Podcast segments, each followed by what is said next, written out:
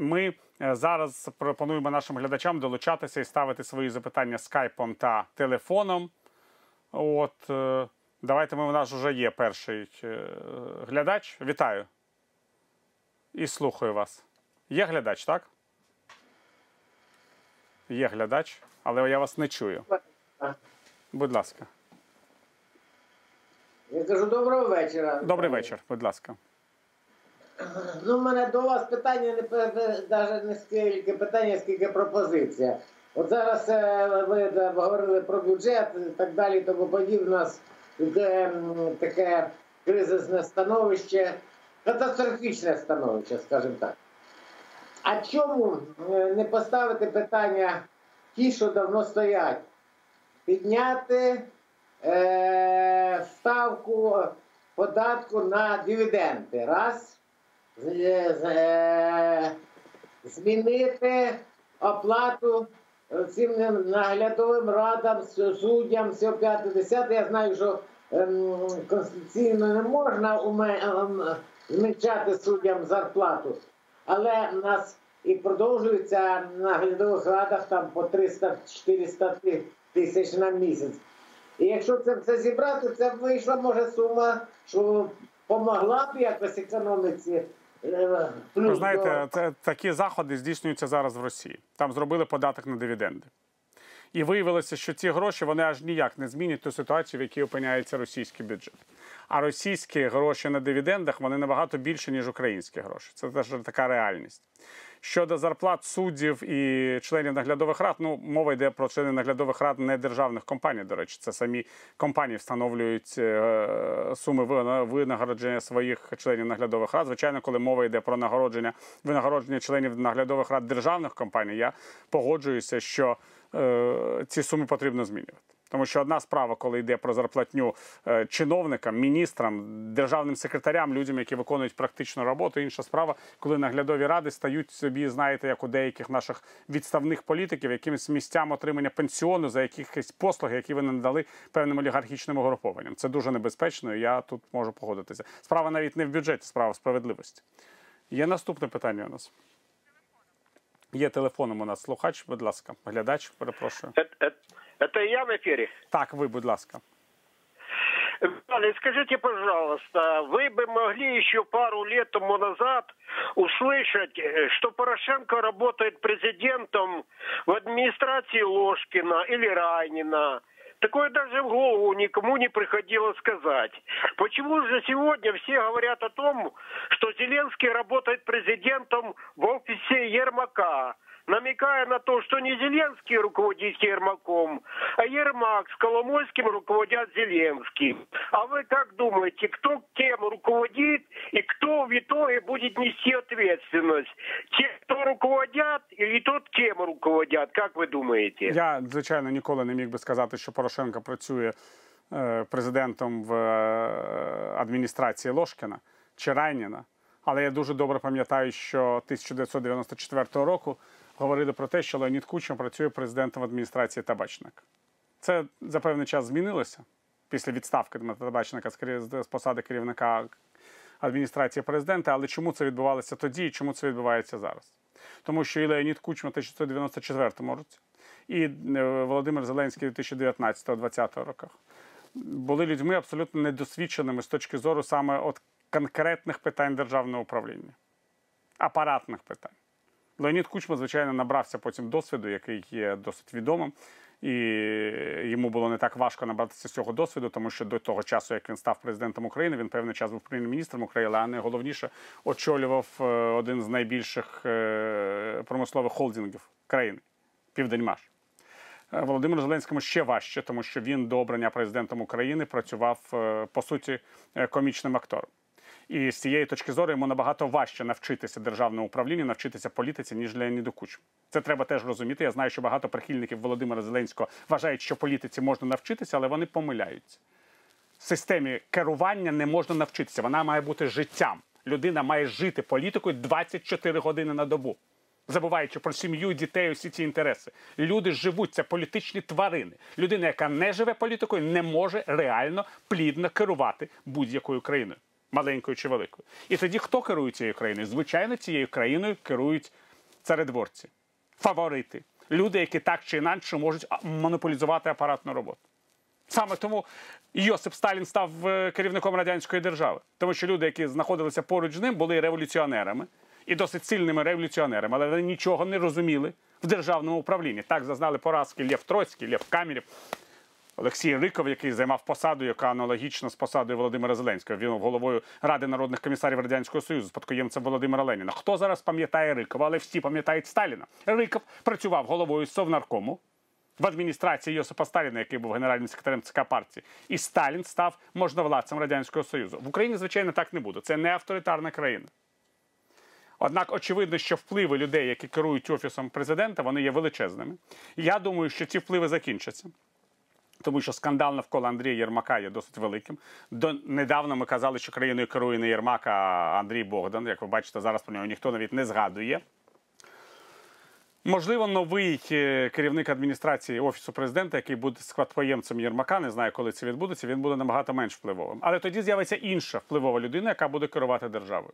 А відповідати за все буде Володимир Зеленський, тому що так чи інакше він ухвалює остаточне рішення. Хоча, можливо, він не дуже собі уявляє технологію ухвалення такого рішення. Є наступний у нас дзвінок, будь ласка. Кажіть. А, у нас навіть. Вітаю, так, вітаю. Віталій, я ну таке запитання. А, будь ласка. На, наприклад, як починаєш дзвонити на якісь там лінію урядову, щось таке спитати, то до них не можна дозвонитись. Ну і до вас не, не завжди дозвонишся, ну вже як я до вас дозвонилася. Але я не урядова лінія. Да, як же про те кажу, що случайно до вас дозвонилася. Значить, оце ж логіку рішень, які приймає наш уряд, не завжди можна, так сказати, прослідкувати. От, значить, президент об'явив про боротьбу з, з, з бідністю в Україні. І тепер, значить, із 1 травня е, уряд прийняв е, рішення про те, що е, комунальні послуги вже тепер буде, будуть платити найбідніші люди, ж видно, яким субсидії дають не 15% від доходу, а 20%. От як вам така логіка в боротьбі з бідністю у нашій державі, яку проголосив президент? Я вам чесно скажу, що ви не маєте сподіватися на боротьбу з бідністю. Бідних людей буде тепер все більше і більше. Починається епоха бідності. Не треба себе обманювати. Вона мала б розпочатися і без пандемії, але з пандемією вона буде набагато більше. Ось ці розмови про кінець епохи бідності ви маєте виконати з голови. Зараз, весна 2020 року, це час епохи бідності в Україні. Я не знаю, коли вона закінчиться. Це буде важка і тяжка епоха для нас всіх. Бідних людей буде все більше. Організованої і неорганізованої злочинності буде все більше. Люди будуть втрачати свої накопичення, тому що вони не будуть мати зарплат, вони будуть змушені витрачати гроші. Я всю цю програму намагаюся добитися від депутатів е, того, що, е, що має робити влада, щоб допомогти українській економіці і допомогти людям. Можливо, ви помітили, що найменш оптимістичним був депутат від правлячої фракції, фракції Слуга народу, тому що він розуміє, що ця фракція має буде відповідати за цю епоху бідності. Але грошей в українському бюджеті все менше і менше. Грошей на соціальну підтримку людей теж буде все менше і менше. Що в цій ситуації робити? Я, в принципі, вважаю, що треба все зробити можливе, щоб підтримати найменш забезпечені верстви населення. За рахунок інших людей, це правда, які теж будуть бідніти, але не так карколомно щоб ці люди мали можливості принаймні жити в своїх оселях, принаймні отримувати тепло і воду, та ще й в епідемічний період. Це серйозні завдання. Це завдання країни третього світу, в яку Україна перетворилася на наших очах за останній рік. І буде перетворюватися надалі, тому що у нас дуже неблагополучна ситуація. Епідемія, економічна криза, соціальні проблеми, крах системи управління держави все це є. І не треба себе обманювати, що цього немає. Я думаю, що треба найкращим економістам нашої країни сісти з владою, це вже не питання ідеології, і подумати, як підтримати найменш забезпечених людей. Тим більше людей похилого віку, які і в групі ризику по епідемії, і в групі ризику по тому, що вони не можуть себе прогодувати, і в групі ризику того, що, можливо, прийде день, коли в державі буде дуже важко платити їм пенсії або ті гроші, які будуть сплачувати за пенсії, це буде такий порох, знаєте? Ніщо за ці гроші не можна буде реально купити. Це все проблеми, їх потрібно вирішувати. Вже сьогодні треба дивитися їм в обличчя. У нас зараз є питання зі скайпу. Вітаю вас. Так, так, це ви. В ефірі. Доброго вечора, Добрий пане вечір. Віталію. Пройшла така інформація, що так як Україна в першому читанні прийняла е, ну, антиколомойський закон, то МВС згоден видати перший транш кредиту. А все інше, коли вже буде зроблені наступні кроки. Чи це фейк, чи так такий правда у нас є якась надія на це? Це фейк. Міжнародний валютний фонд надасть Україні допомогу тільки після остаточного ухвалення так званого банківського закону. Після того, як цей закон буде ухвалений і підписаний президентом України Володимиром Зеленським. Ніхто Значить- не дозволить займатися комбінаціями, знаєте. Значить, це слуги пустили такий фейк. Ну, в будь-якому разі, я вважаю, що у парламенту може бути достатня кількість голосів, щоб подолати опір олігархічних клієнтел і ухвалити цей закон вже наступного понеділка. Будемо на це сподіватися. Зараз у нас є наступний вже телефонний дзвінок. Візьмемо його. Будь ласка. Будь ласка. Алло, Так, слухаю вас. добрий день. Вітаю, вітаю, вітаю. Я учасник АТО, інвалід першої групи війни. От ви говорите порохобот, порохобот. Е, я скажу Порошенку, да, він злодій, все. Но, по крайней мірі, там наш е, главнокомандуючий, главнокомандуючий е, Збройних сил України, е, штаба, зі штабу ВДВ, командуючий ВДВ Забродський. Ця людина, яка всім допомагає. Ви говорите, він не забуває своїх товаришів бойових. Дайте відповідь, будь ласка. Що ви ви хочете, так щоб я відповів вам? Я хочу просто, щоб ви мені поставили питання. Я вам ставлю запитання. Дивіться, яке. Е, Чому ви, ви, як людина з вищою освітою, компетентна в деяких питаннях, ви так говорите за е, Порошенка? Да, Порошенко багато чого зробив помилки. Але на даний час він зараз більше робить, чим які там партії. Я не розумію, що я такого, що я зараз сказав про Порошенка чи не сказав, що у вас виник, ви викликали цю реакцію. Просто я хочу, щоб ви зрозуміли. Я не розумію, про що ми говоримо. Дивно. Одні люди звинувачують мене, що я щось не договорюю про Порошенка, інші, що я щось переговорюю про Порошенка. Моя задача об'єктивно висвітлювати роботу кожного політика, а не займатися симпатіями чи антипатіями до кожного. Є ще у нас дзвінок? Будь ласка. Я забрав звук. Да, ви можете говорити. Алло, Так, так, слухаю вас. Е, добрий вечір. Вітаю. У мене є такі питання і деякі роздуми коротенькі. Прошу. Значить, е, відносно держави, відносно цього стану. От дивіться, 30 років, вже 30 років, цю державу обкрадають, нас обманюють, вбивства, все кругом. Армію у 2014 році рятуй, зараз на медицину здавай. Молода команда, яка ну фактично нікого не хоче слухати. Їм здається, що це керівництво ніби кварталом керувати державою. Розумієте? Кого забрав, кого привів і все. Ну воно зовсім не так. Це держава. Ці люди просто не розуміють, що це держава, де є народ, різний народ. Треба народ об'єднувати, а не роз'єднувати. Для чого це робиться? Що це і знов думали всі е, не буде хабарництва. Та мені здається, зараз якраз розсвіт цьому хабарництву, розсвіт самий. Ну збирають вершки, збирають. Подивіться, де- і де на якій висоті вони збирають. Віталій, е, тепер відносно вас. Е, Дякую, що ви є. Дякую. Але е, переживайте за себе, за своє життя, бо ви інколи їх зачіпаєте, а вони дуже не люблять, знаєте, вони гонорові. Все, дякую, всього доброго. Я вважаю, що журналіст має говорити правду. Це дуже важливо. І це така очевидна для мене річ. Ну, тут нічого не, не поробиш. Знаєте, це така професія, як лікар. Ну, ви знаєте, ви ж не можете сказати лікарю, бережіть себе, не підходьте до інфікованого хворого, ви можете захворіти. Ну, треба одягати маску, е, захисний костюм, як ми бачите, зараз одягають лікарі. Якось намагаються е, берегтися. Тут теж саме. Україна це держава інфікована е, корупцією, інфікована олігархічними кланами та їхньою клієнтелою. у структурах влади. Ну треба якось зберегтися, одягати маску. Я не знаю, там захисний костюм теж непогано, щоб не не обмазатися в цьому всьому. Ви розумієте, в чому і щоб не ставити під загрозу власне життя. Але це робота, її треба робити. Інакше, інакше не треба займатися журналістикою політичною. Ніде, ні в цій країні, в нашій, ні в іншій, інші. Така діяльність, будь ласка. Так.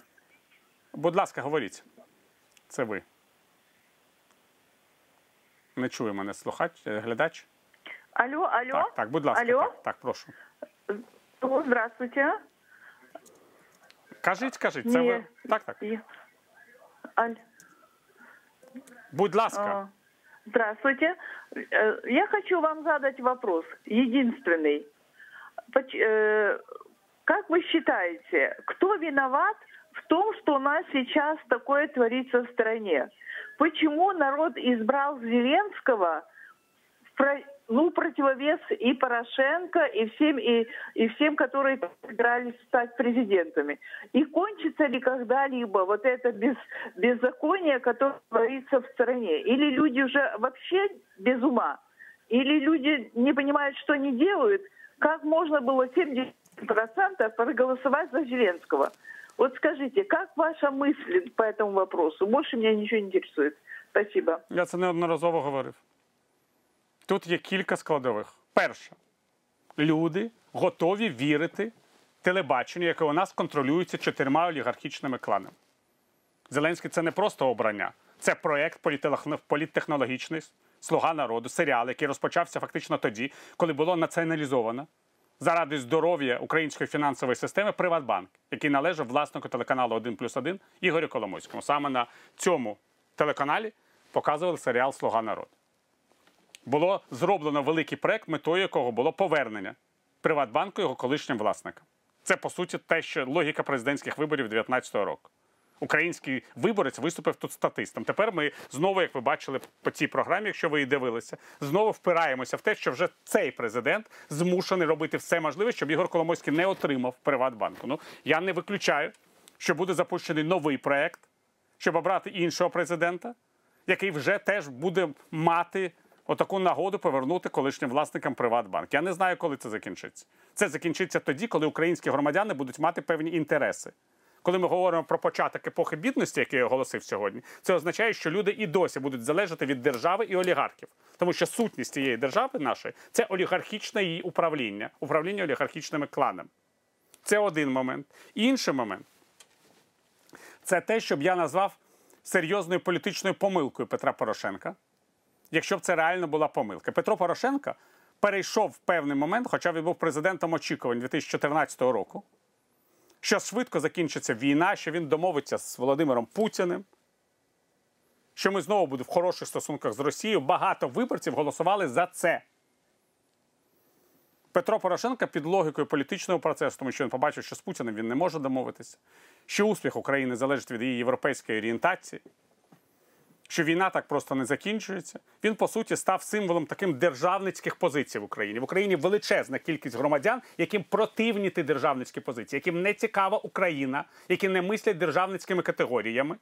І вони знову почали шукати людину, яка домовиться з Володимиром Путіним, просто закінчить війну, знову перейде до того стану стосунків, які були в Україні з Росією в часи Віктора Януковича. Тобто, це два отакі от фактори: перше нерозуміння громадянами самого, самого державного управління, друге віра в олігархічні канали, і третє установка у багатьох виборців на те, що Україна їм не потрібна.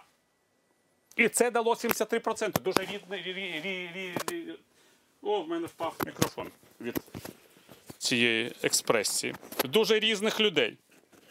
І наша з вами задача це зібрати оцю патріотичну частину суспільства, хай недолугу, хай таку, що не розуміє, що таке державне управління, але хотіли б, щоб Україна залишилася, і вони залишилися в Україні, щоб вона могла виграти у тих наших співвітчизників, які хотіли б, щоб Україна стала Росією. Це от реальна боротьба в нашій країні між українськими патріотами і державниками і патріотами і державниками Росії з українськими паспортами. Як ви бачите, ці люди завжди проявляються, коли починається окупація. Ну і Є багато байдужих людей. За них треба боротися. Треба робити їх українськими патріотами, щоб вони не стали патріотами Путіна. Ще є у нас наступний дзвінок. Добрий вечір. Вітаю. Пане Віталій, я з задоволенням завжди чекаю вашого, Дякую. побач- вашого виступу в телебаченнях. І дякую вам за ту вашу колосальну об'єктивність і Богом дарований вам розум. А в мене питання таке: як ви дивитесь, як ця генеральна прокурор відкриває справу проти Порошенка? Чим це може кінчитися по вашій по вашій думці? Я вважаю, що це дуже небезпечні тенденції, які нагадують мені часи, коли Віктор Янукович переслідував Юлію Тимошенко. Причому згадайте, що тоді регіональна влада також говорила про корупцію помаранчевої влади, але коли дійшло до політичних звинувачень, до реальних звинувачень, виявилося, що вони політичні. Що Юлію Тимошенко посадили до в'язниці, тому що вона підписала рекомендації прем'єр-міністра, а не рекомендації уряду під час газових перемовин. Я вже не буду зараз говорити про газовий контракт, про нього багато що було сказано.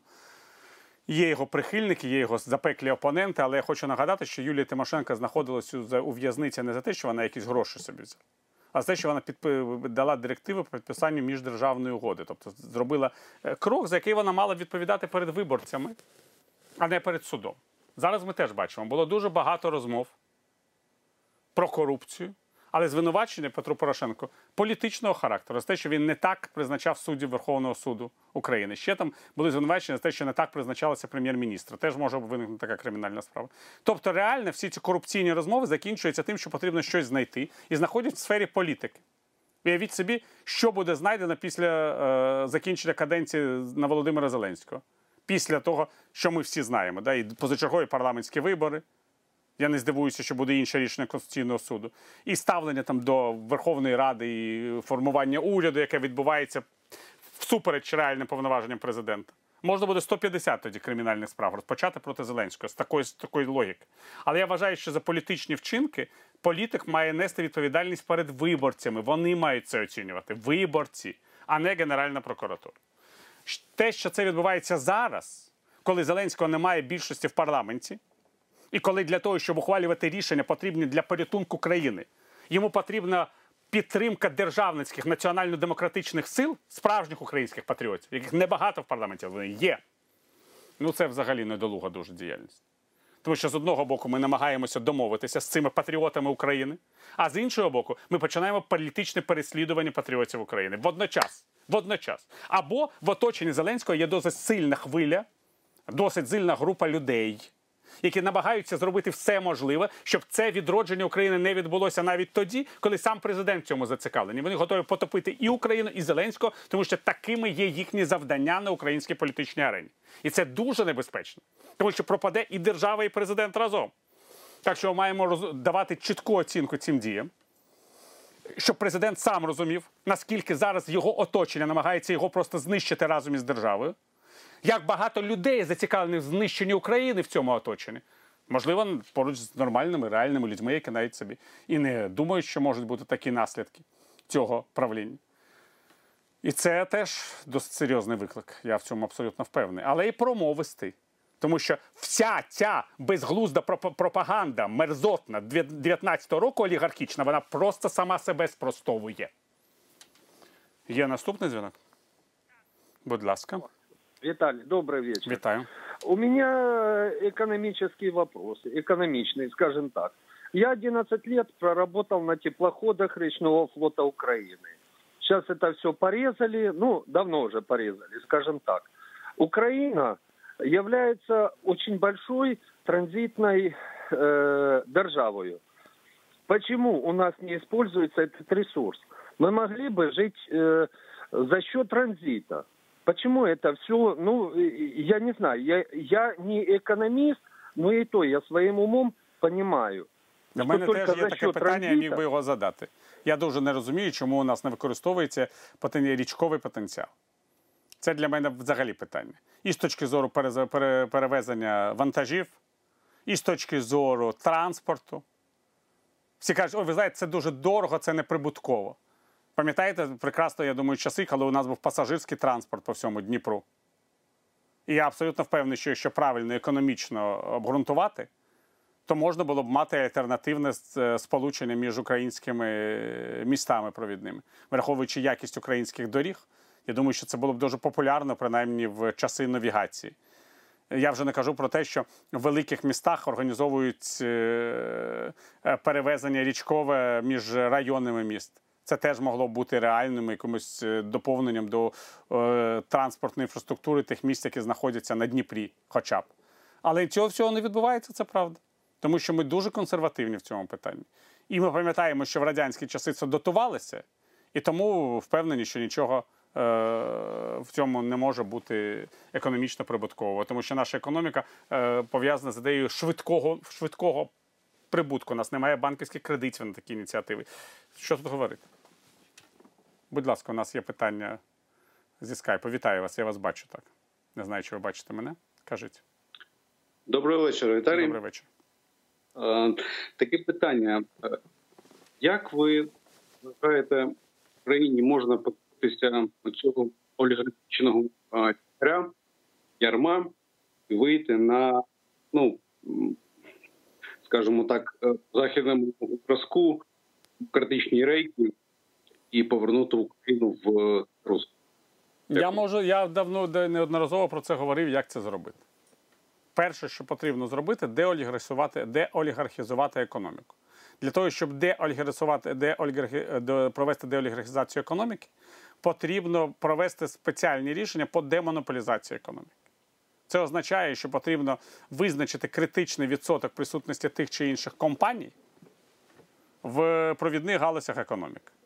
Тому що якщо якась компанія, а якщо просто сказати одна людина, повністю контролює критично важливу галузь економіки, ви ніколи від впливу цієї людини не позбудетесь. Я думаю, що найяскравіший приклад це Рінат Ахметов. Він взагалі не бере участі у президентських передвиборчих кампаніях.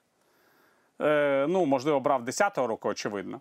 Але після цього якось займає нейтральну позицію. І кожен президент потім змушений з ним встановлювати хороші стосунки, тому що якщо ти посваришся з Рінатом Ахметовим, в тебе просто впаде енергетика. От і все. Прекрасний приклад Ігор Коломойський, який фактично є монополістом на ринку авіаційних перевезень вже десятиріччями. І коли з'являється якийсь конкурент, навіть державний конкурент, як це було з е, компанією SkyUp, ухвалюється майже на там на рівні державних е, органів, судових органів рішення, які мають зупинити цього конкурента. Так не може взагалі бути. Ми завжди тоді будемо країною третього світу. Але це мають усвідомлювати громадяни. Розумієте, коли президент України говорить, ми всі служили олігархам там, чи працювали на олігархів, в цьому немає нічого поганого. Ні, я вважаю, що це погано. Я вважаю, що це дуже погано. Якщо люди е, обслуговують олігархів не просто там працюючи е, на виробництвах, е, на металургійних підприємствах чи десь ще, а обслуговують олігархів інформаційно, обслуговують олігархів шляхом виготовлення неправдивих новин чи спеціально спрямований проти олігархічних конкурентів олігархії політичної сатири, такі люди самі позбавляються моралі і займаються розбещенням суспільства. І теж, що потрібно зробити, треба розділити можливість власності в засобах масової інформації і можливість е- отримувати разом величезні компанії в інших галузях. Це теж рецепт. Але про все це інше ми будемо ще неодноразово говорити в нашому ефірі. Дякую, друзі, і до наступної зустрічі.